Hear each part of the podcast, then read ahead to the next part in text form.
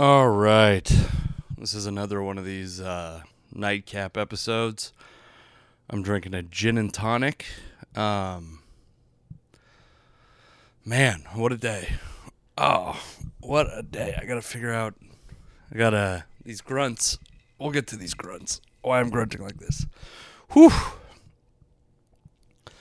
I birthed a child today, everybody. no, it's not true. I, uh, man, I was expecting. Um, I've had a pretty busy couple of weeks with comedy and stuff, and I was like, I have this stretch of like I had a couple shows get canceled in this next two week stretch. And I was like, this will be a nice, like, easy, light stretch. I'll work on some new material, um, play a little bit of extra golf, have some fun.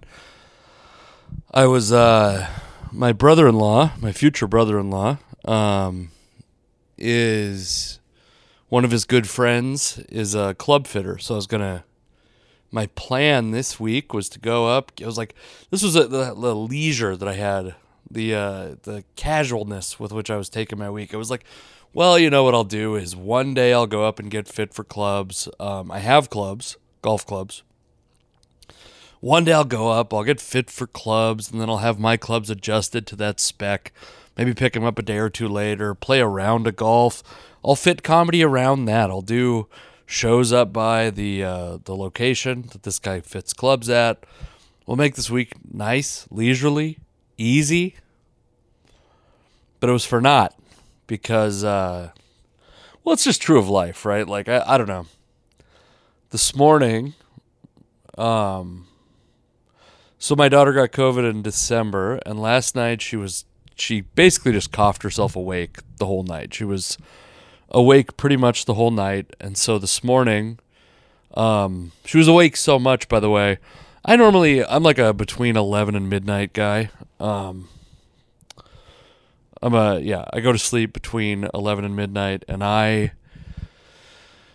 I didn't get to bed until about 1.30 because I was like, it's just my daughter's cough had just gotten like a little bit worse.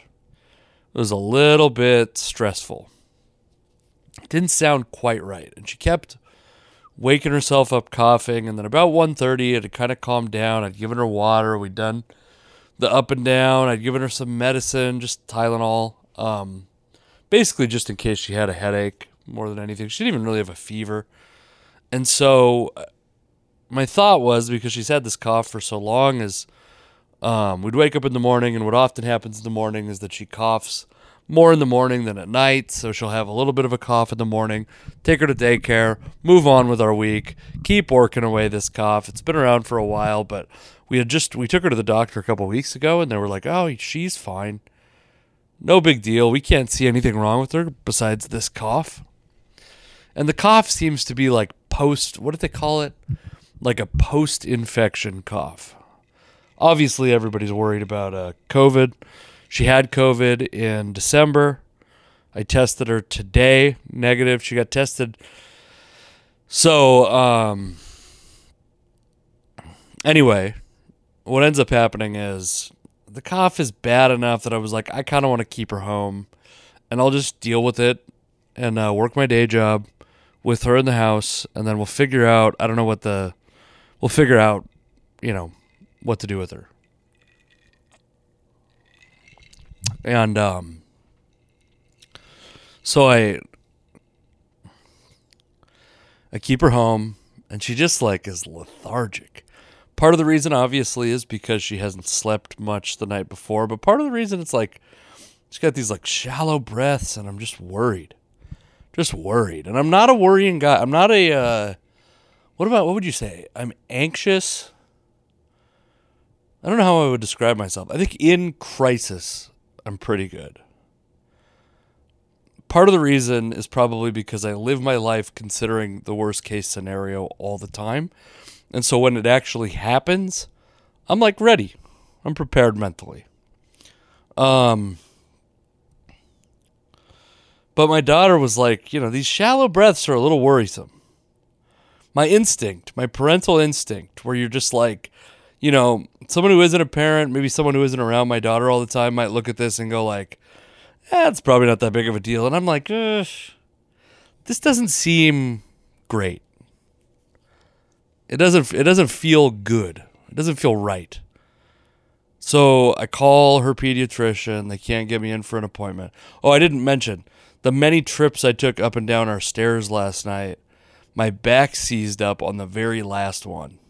Like the eighth trip up, I go to put my daughter in her crib and I feel like that feeling where you're like, oh, you have to let go of this child because your back hurts so bad. I fought that, put her down easy, and came down and I was like, oh no, I know this feeling.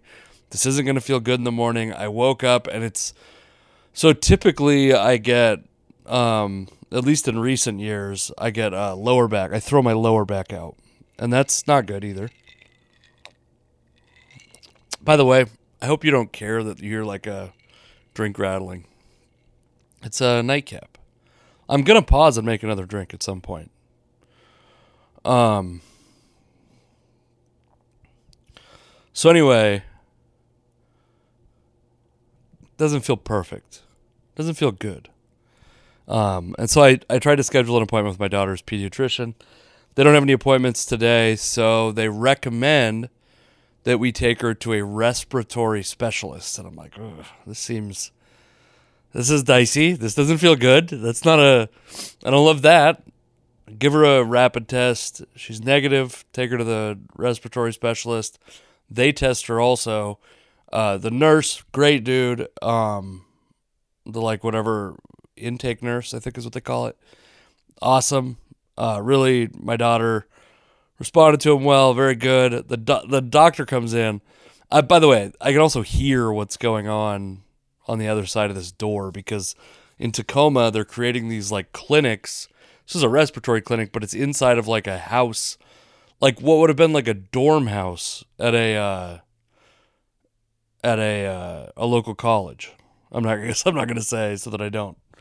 This is the place, by the way, where I got my uh, my second COVID shot. Was like an apartment above. There's like these little tiny, like kind of they call them like boutique clinics that are going in. Anyway, um, because it's just like a 120 year old house that's really not been like retrofitted for medical equipment. Um, I can hear what they're saying, and it's like a little more ominous than the nurse was being in the room. She comes in and immediately she like checks my daughter. She's like, "This is what I'm worried about. I don't feel good about this." Uh, lifts up her shirt and she's like, "See how she's breathing?" And it's like sucking in between her ribs on her back. This is a bad sign. I want you to go to the ER right now I'm going to tell them you're coming. It's probably not something horrible, but I want you to go to the ER right now. Mind you, my daughter is lethargic and tired and grumpy and doesn't want to walk anywhere. My back is fucked, and I'm carrying this just 30 pound boulder around with me. Um, so we get to the ER, and I'm like at the point basically where once I set this kid down, I'm not picking her up again. And the nurse, uh, the the first nurse that I talked to, does not give a fuck about my back pain at all. I'm trying to, I'm trying to like be helpful. I feel like I'm pr- I, at this point. By the way, I'll kiss my own ass. I think I'm doing pretty great as a dad. I leave my job. I take my daughter to a. They were like, "Oh, we don't have her availability at the the pediatrician," but I I get her to the um, the specialist I just I just took off my uh, hospital wristband actually. I feel like I'm being a pretty good dad. I take my daughter to the ER. This is all very scary and I almost actually I will say this. Uh, when they told me I had to take my daughter to the ER, there was a moment where I almost like cried in my car. But I was like, my daughter is not stressed out. You know what I mean? Like she doesn't know what's going on and I don't need to make her more stressed out. So the I like a toxic masculine man, I shoved my fucking emotions deep inside, swallowed them up, drove my daughter to the hospital. We get into the ER and um, Tacoma General ER, where uh, where I was born, by the way, not in the ER, but I was born at Tacoma General. Um, in the system of hospitals that no, not in the system of hospitals that my daughter was born in, but good hospital. They've been good to my uh, my mom over the years. She's had a couple emergencies where she's gone in there. Um. Anyway, long story short, uh, my daughter had a um, she's got a non-COVID virus, so respiratory virus. So we got her on whatever. I got to wake up every four hours. In fact, I just administered this medicine, so every moment I'm talking to you is one less minute of sleep that I'm getting uh, before I have to wake her up and give her this medicine again. And like a good feminist partner, I'm taking tomorrow off also. I'm waking up in the middle of the night to do this. What a what a guy I am. God damn. Part of this is just future propaganda for me to quit my day job when comedy finally makes enough money to fucking justify it, but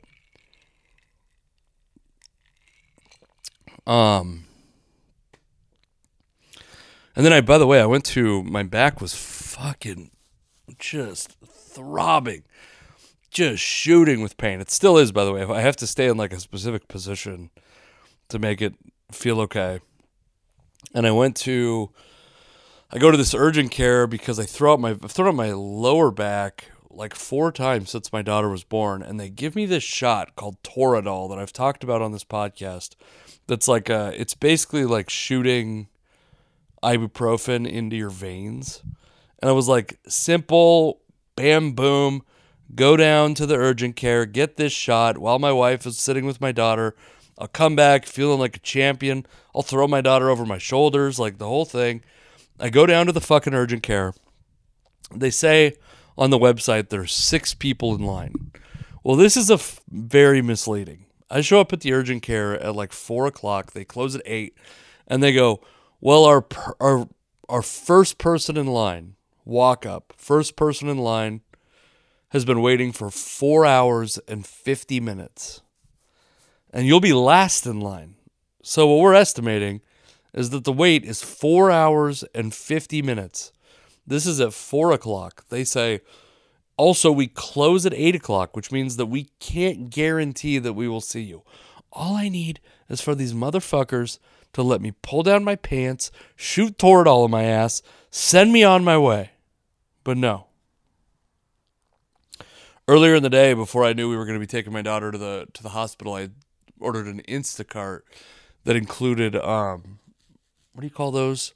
Like the heat uh, oh fuck, heat not pads, patches, heat patches. Stuck uh, you stick them to your back. I'd never used them before, but someone recommended them to me for back pain, so I I ordered them and then quickly realized like there's nobody else in my house that can put this patch on my back and I certainly can't do it. I'm in far too much pain. So the one thing I did do after leaving the uh, the urgent care, I did give the urgent care by the way a uh, um very passive aggressive. I go fucking piece of shit while I was walking out the door. I just want them to know that like this is not making people happy. What's the point of this urgent care existing? If so, I have to go to the ER for like a non narcotic treatment of my back. And this was the shortest, supposedly the shortest line in this urgent care system at this location. Anyway, my daughter's feeling a lot better. We gave her some, she's got some uh, medicine. Um, they're kind of going at it like asthma, allergies, and virus. We're going to attack all three of these things. And my daughter went from like this fucking blob to like a different person. So, anyway, things are looking up in that regard. She really hates receiving medicine in the middle of the night, I've d- just recently discovered. And so it'll be a. Uh, I have to give it to her every four hours. So, like I said, I'm gonna go sleep whenever I get done with this, and you'll get this much later. So hopefully the this uh, I won't be in this situation at that point because if I'm still in the the thick of the middle of the night, I fucked up. It means that I couldn't get to sleep or something like that. And if I can't get to sleep, it's to be very sad because I need to wake up so soon. Um, and then my back's still unresolved. I'm trading alcohol for ibuprofen right now, so I they say these heat pads, your heat patches, you're only supposed to use them for eight hours. This thing sweated off of me in about uh, four hours. Made a huge difference though. I didn't know how good those things were. They have like pain relief medicine in them, maybe? I don't know. Maybe that's not true. Eight out of 24 hours. It doesn't seem like a lot. Um. Anyway, I promised some poop stories. The one, uh, by the way, shout out to Bob Springer. I hope that I'm not. We've we've discussed pseudonyms, and if I fucked up, I'll happily delete this. Um, Bob Springer, the one, the one and only, uh, to this point, founding member of the Nobody Likes Casey McLain Substack, where you're listening to this podcast right now. And yeah, Bob's the man. Um, by the way, Bob, if you're listening to this and your wife, sweet folks, love you both. Uh, the best comedy fans in the world, by the way. Absolutely the best. Could I mean maybe my only fans, but also couldn't ask for better. Um, we were messaging on Facebook, and yes, I was messaging you while I was in the emergency room with my daughter. Yes, that's how much comedy means to me. But I did put the question out Have I given you guys the poop stories? I have a couple poop stories, and I, uh, my pal Bob said that I have not. So what I'm going to do is I'm going to pause this recording, and I'm going to make another drink, and I'm going to tell you guys the poop stories because I got a couple very good poop stories. All right, I've switched to uh, Corona, and on a review, Bob's wife uh, was recently Cinco de Mayo. Happy Cinco de Mayo to you, Bob's wife. I did send uh, old Bob, God, Bob, Bobby, Bobby boy. If I have to censor your name, there's a lot of fucking beeps in this podcast. Um, I sent a sentimental message because these folks, let me tell you, they've been to.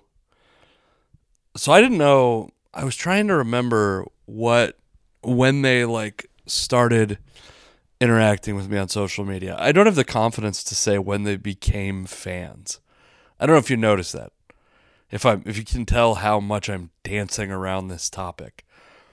And it was last April I featured for a dude named Chris Porter and they came out to those shows. Very fun time. Uh, they bought shirts. They've since seen me perform maybe like fucking 10 times. Too many guys, by the way. You're like, gotta be sick of my material at this point. In fact, there's like jokes that I'm like, well, fuck. Bob and Bob's wife are in the audience. We gotta come up with code names for her. And maybe go back to the code names. I kind of like the code names. Um, but yeah, there's like jokes where I'm like, well, if they're there, I got to do something new. I can't just give them the same show. Even if this joke isn't working, at least they can see me bomb a new joke rather than just hear the same joke for the 11th time in the calendar year. Um, yeah, anyway, they're the best. I've just, I feel very grateful. They've seen me perform a bunch of times. They've bought shirts. I mean, God, their whole fucking family is decked out in my merch shirts with more to come. And um, part of the deal, by the way, if you become a founding member of the Substack, I think that's the deal. I'll send you when I make new merch. I'm gonna send you new merch, Bob, and anybody else maybe there will be limited edition or whatever, or uh, if it ever matters to anybody, some signed merch. But but let but enough about this stupid merch. Enough about that. Let's talk about poop. What are we waiting for? All right, I need to drink a Corona before this.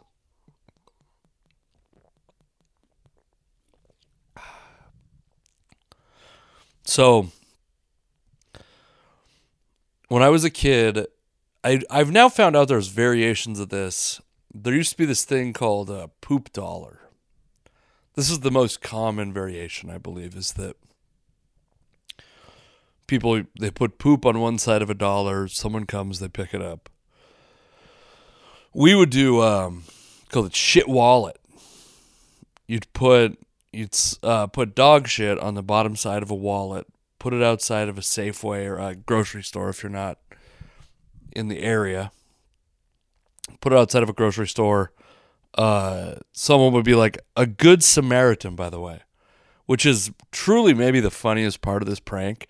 Is a good, well, actually, maybe even funnier is someone who's a piece of shit that was going to take this, because this happened a couple times too, where someone put the wallet in their pocket and there's dog shit on the bottom of it, so they get dog shit on the inside of their pants pocket. That was one prank that we used to do. Um, I can, I was uh. So there's two options. I've either actually told this on a podcast, or it was on my drive with Jess Everett to Montana, or both. But um, those are just the most talking I have done in a long time. Are those two circumstances? Um, it's it's late by the way. It's like almost eleven o'clock. My is it eleven o'clock my time? No, I don't know. My fucking phone. Time's a flat circle. That's what I've heard, so it doesn't even matter. Um. So I was a good. Uh, I was a good mastermind. I was too much of a coward to ever execute any uh any pranks, but I had the devious mind, the deviant mind, 10:55 p.m. That's what time it is. I had the deviant mind that would come up with these just absolutely lewd and disgusting ideas. So I was like, "Hey guys, we've been doing shit wallet for a while. That's funny. But why don't we do poop purse?" And they were like, "What's poop purse?" And I go, well, what poop purse would be is you buy a purse from Goodwill, inexpensive purse, fill that purse with poop, do the same thing. And we had we were talking about this in front of a uh, a Mormon fellow that we went to school with, not by the way the Mormon fellow that has made uh, an appearance on the voicemail, but another one. And he said well, what if it was human poop? Would that be funnier? And we were like, well, it would be the funniest if it was your human poop. And so this Mormon dude, we talked him into pooping into a purse, and he did it. And then we're waiting outside of this grocery store, and nobody's picking up this purse. And it's like, it's you know, very close to 9 11 times. It's like 2003. So a mysterious purse maybe doesn't get the most attention. People aren't dying to pick it up. But eventually, someone does pick up this purse. And it's a guy who we went to high school with, who was actually dating the ex girlfriend of one of the guys in the car. I now remember that detail. He was Oh my god, my back hurts so bad. Oh my god, I just tried to reposition. And my back is just fucking destroyed. Oh, this dude was dating uh, the ex girlfriend of one of the guys in the car, which made it sweet vengeance.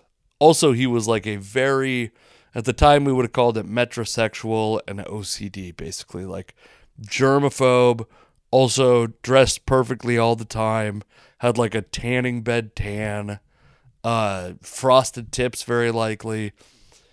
Um, and we watch him. He's like a good boy, though, sweet boy.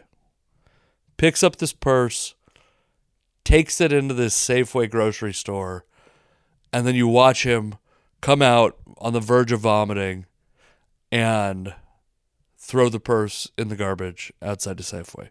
Perfect, perfect result. He brought it in to Lost and Found, to the manager of Safeway, a purse with a human log of shit in it. He brought it to the manager.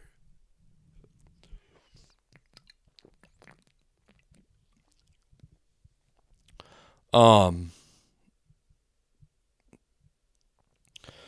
I had another, my other good, had other ones that probably I got to determine the statute of limitations on. but one of them I did was, um, again, mastermind, too much of a coward to do it. If I knew World War II history better, I'd give you the uh, the Third Reich general who I represent in this evil plot. But um, I want to say Goebbels, but I don't even know what. I just know Goebbels from the fact that everyone. He's like the second guy, the second worst guy in World War II. Maybe Mussolini's the second worst guy. We don't even know who the Japanese guy is, by the way. Like that doesn't get taught to us. Anyway, also the let's I mean the Japanese guy. Let's find out. Oh my god, my fucking back. We'll find out real quick. What was the Japanese guy? Japanese Emperor World War II. Let's see. Japanese Emperor. Yeah, World War II. Pretty high on the search list. Oh, Hirohito. Yeah, we, we know. We've heard that guy.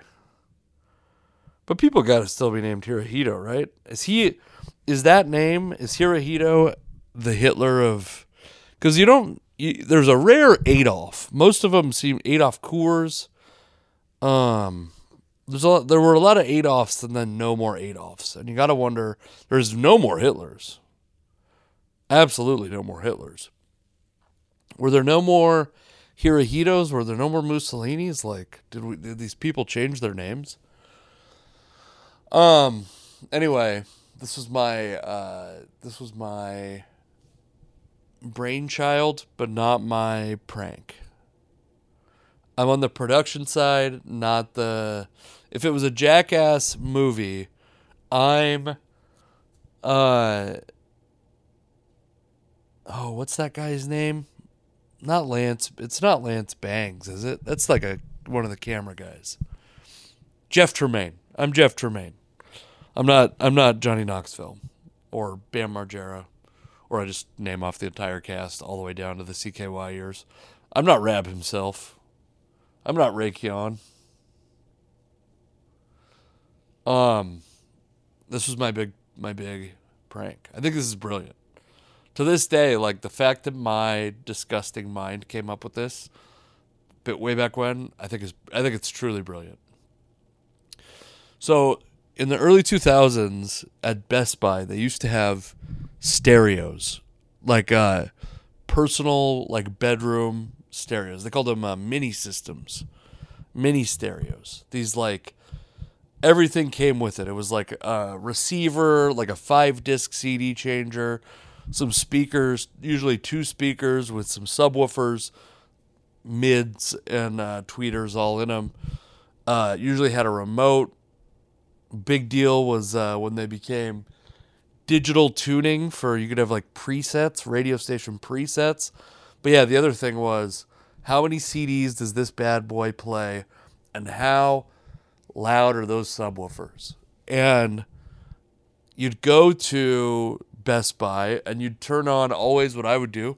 You'd turn on KUBE 93, the hip hop station, and let's hear how that bass sounds on this one, and then let's walk to the next one. Let's hear how the bass sounds on this one. And eventually, if you're a good person, you would just turn them off. But sometimes there would be this just absolute fucking potpourri of sound. Too many of these stereos on. But my idea was, again, you're not even, you can't even imagine how brilliant this is for like a 17 year old in 2003 to come up with. It's so fucking funny and smart, in my opinion. You take a blank CD. We all had CD burners in our computers back then. You take a blank CD, you burn a CD where the first track is 20 minutes of silence. The second track is the audio file for the orgasm scene in a porno. You walk into Best Buy, you put the CD in to one of you're never going to see the CD again by the way. You put the CD in, blank CD, into one of these CD players. There's 70 of them. They sold so many of these things, all there to be tested, all there to be sampled. Put the CD in, start track one, turn it all the way up, but it's silence. You walk away. And then 20 minutes later, a screaming orgasm is playing over a loudspeaker. And then the employees have to run over. And there's still a lag period when the employees get over there because they don't know which of these 70 fucking systems is playing this audio. Brilliant. Brilliant. I didn't execute it, just thought it up. It was executed by friends of mine. But my worst slash best execution was my high school best friend Matt, who we played. Uh, this might end up on stage at some point, but we we did uh, played baseball together from when we were very young until um through high school, and Matt was like a catcher on the baseball team. We were, you know, I his parents were phenomenal to me, by the way. Um, there's no way they're to hear this podcast, but they were great. Always very good to me. Uh, in times, by the way, when like my family was not doing well, they were very good to me. Uh, we went to baseball camp together at Central Washington University. It's 100 degrees. We're staying in the dorms. Uh, Matt's first move gets into the dorm room, sets up a fan. That seems smart. It's 100 degrees. Nobody's been in these dorms in fucking months. Of course, August in Ellensburg, Washington, 100 degrees. You set up a fan. You must. Second move, fart directly into that fan. he used to come in and uh, I, I would be in the shower and he'd just like bring a cup of fucking cold water and hit me. We were like, you know, we fucked with each other a lot. We we had a game well into like our mid twenties. Uh, the game wasn't incredibly unique, but our rules were unique, which is the game is just slapping each other in the nuts. But the rules were that because it got so out of hand at a point, is that nobody could ever. We called it plus one. Oh my back. Oh my back. Nobody could ever be more than plus one. So if I hit you in the nuts, if we're even, I hit, hit you in the nuts, I'm plus one, which means I can't hit you again. You can hit me two times before you're plus one. So once you've been hit once, since the other person's plus one, you can live in peace, and that person has to live in constant fear. And then if you acc- if you broke the, if you didn't realize the score and you broke it, you gave up two slaps. So you would go from plus one to plus three. But that's not. Oh, my back hurts so goddamn bad, everybody. I can't drink the pain away either because I have to be alert enough in a couple hours to wake up and give my daughter more medicine. So the worst influence I ever was on my buddy Matt was I suggested that it would be funny if he took a shit on the hood of a car. And our first foray into this, we drove out to a uh, kind of rural is probably not the right word, but like a low population density part of the city that we lived in. And found a you know like a it was like a project dodge dart or something like that that was sitting on the corner of someone's property he took a shit on it it was funny but like ultimately anticlimactic because it's uh it, there was not a lot of risk the per- nobody ever like came out or anything like that we did f- discover that one thing we forgot is that Matt would need toilet paper. and he didn't have toilet paper. So, first time that was the only adversity was no toilet paper. The second time, we remember the toilet paper, but we don't think through the rest of it anymore. The move is just let's shit on a car. So we drive through a housing development the second time. And Matt is the driver. I don't even think I had my driver's license at this point. Matt's driving. He gets out of the car. He's got toilet paper this time, thankfully. Gets on the hood of this car. This is a neighborhood we're not familiar with. We don't know whose car this is. It's not a revenge thing. In fact, that's the funny part is that somebody's going to wake up and be like, "Who did I wrong so badly that they shit on the hood of my car?"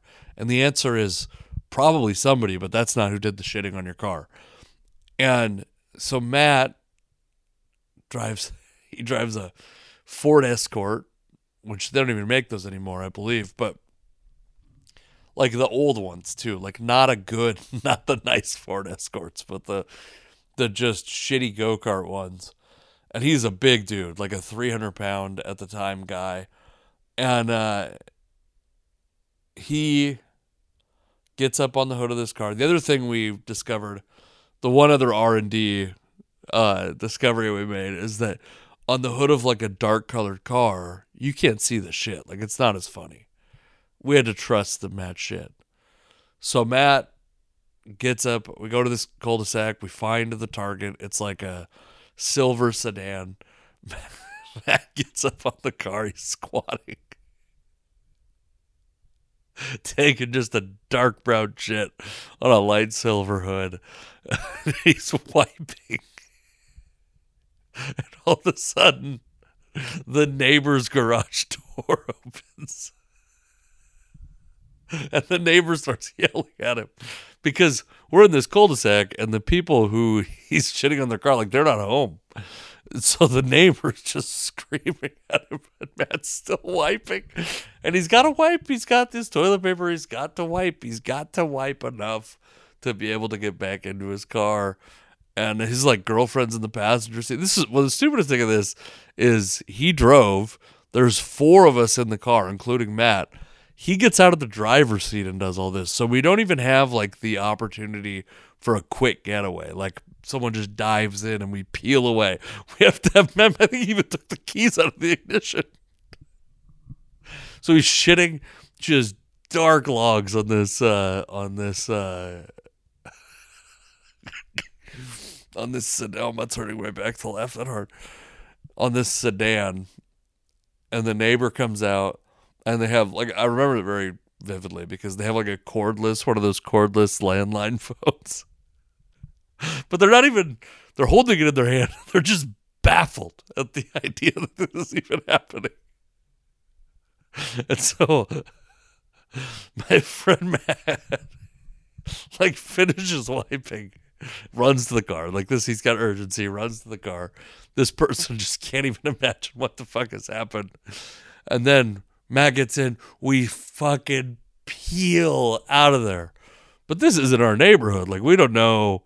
So we go about a fucking block and a half, and it's a dead end. it's a cul-de-sac. It's a full-on. It's a cul-de-sac that we. So we turn around and go flying back to try to just not let this person see our plates. And um, we drive by. I, I I'm like 50-50 in my mind whether this person, the neighbor, was calling the homeowners whose car this was, or if they were calling the police. Because they're just again now taking a close look like doing a forensic examination of my friends, the the just disgusting poop logs that my friend put, my friend Matt put on this this car. And again, the funny thing to me is the idea that this person is just so confused at what they did to deserve this karma. Listen, as a as a 35 year old dad. I would not find this funny at all if it happened to me. That's not true, though. That's a lie. I'm lying to you. I would hate it, but I'd find it funny. I'd get it. my my friends, different friends, used to do.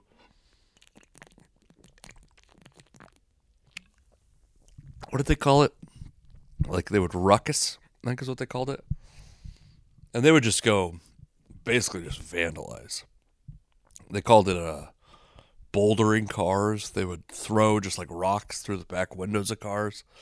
Um, or they would like knock mailboxes down and shit.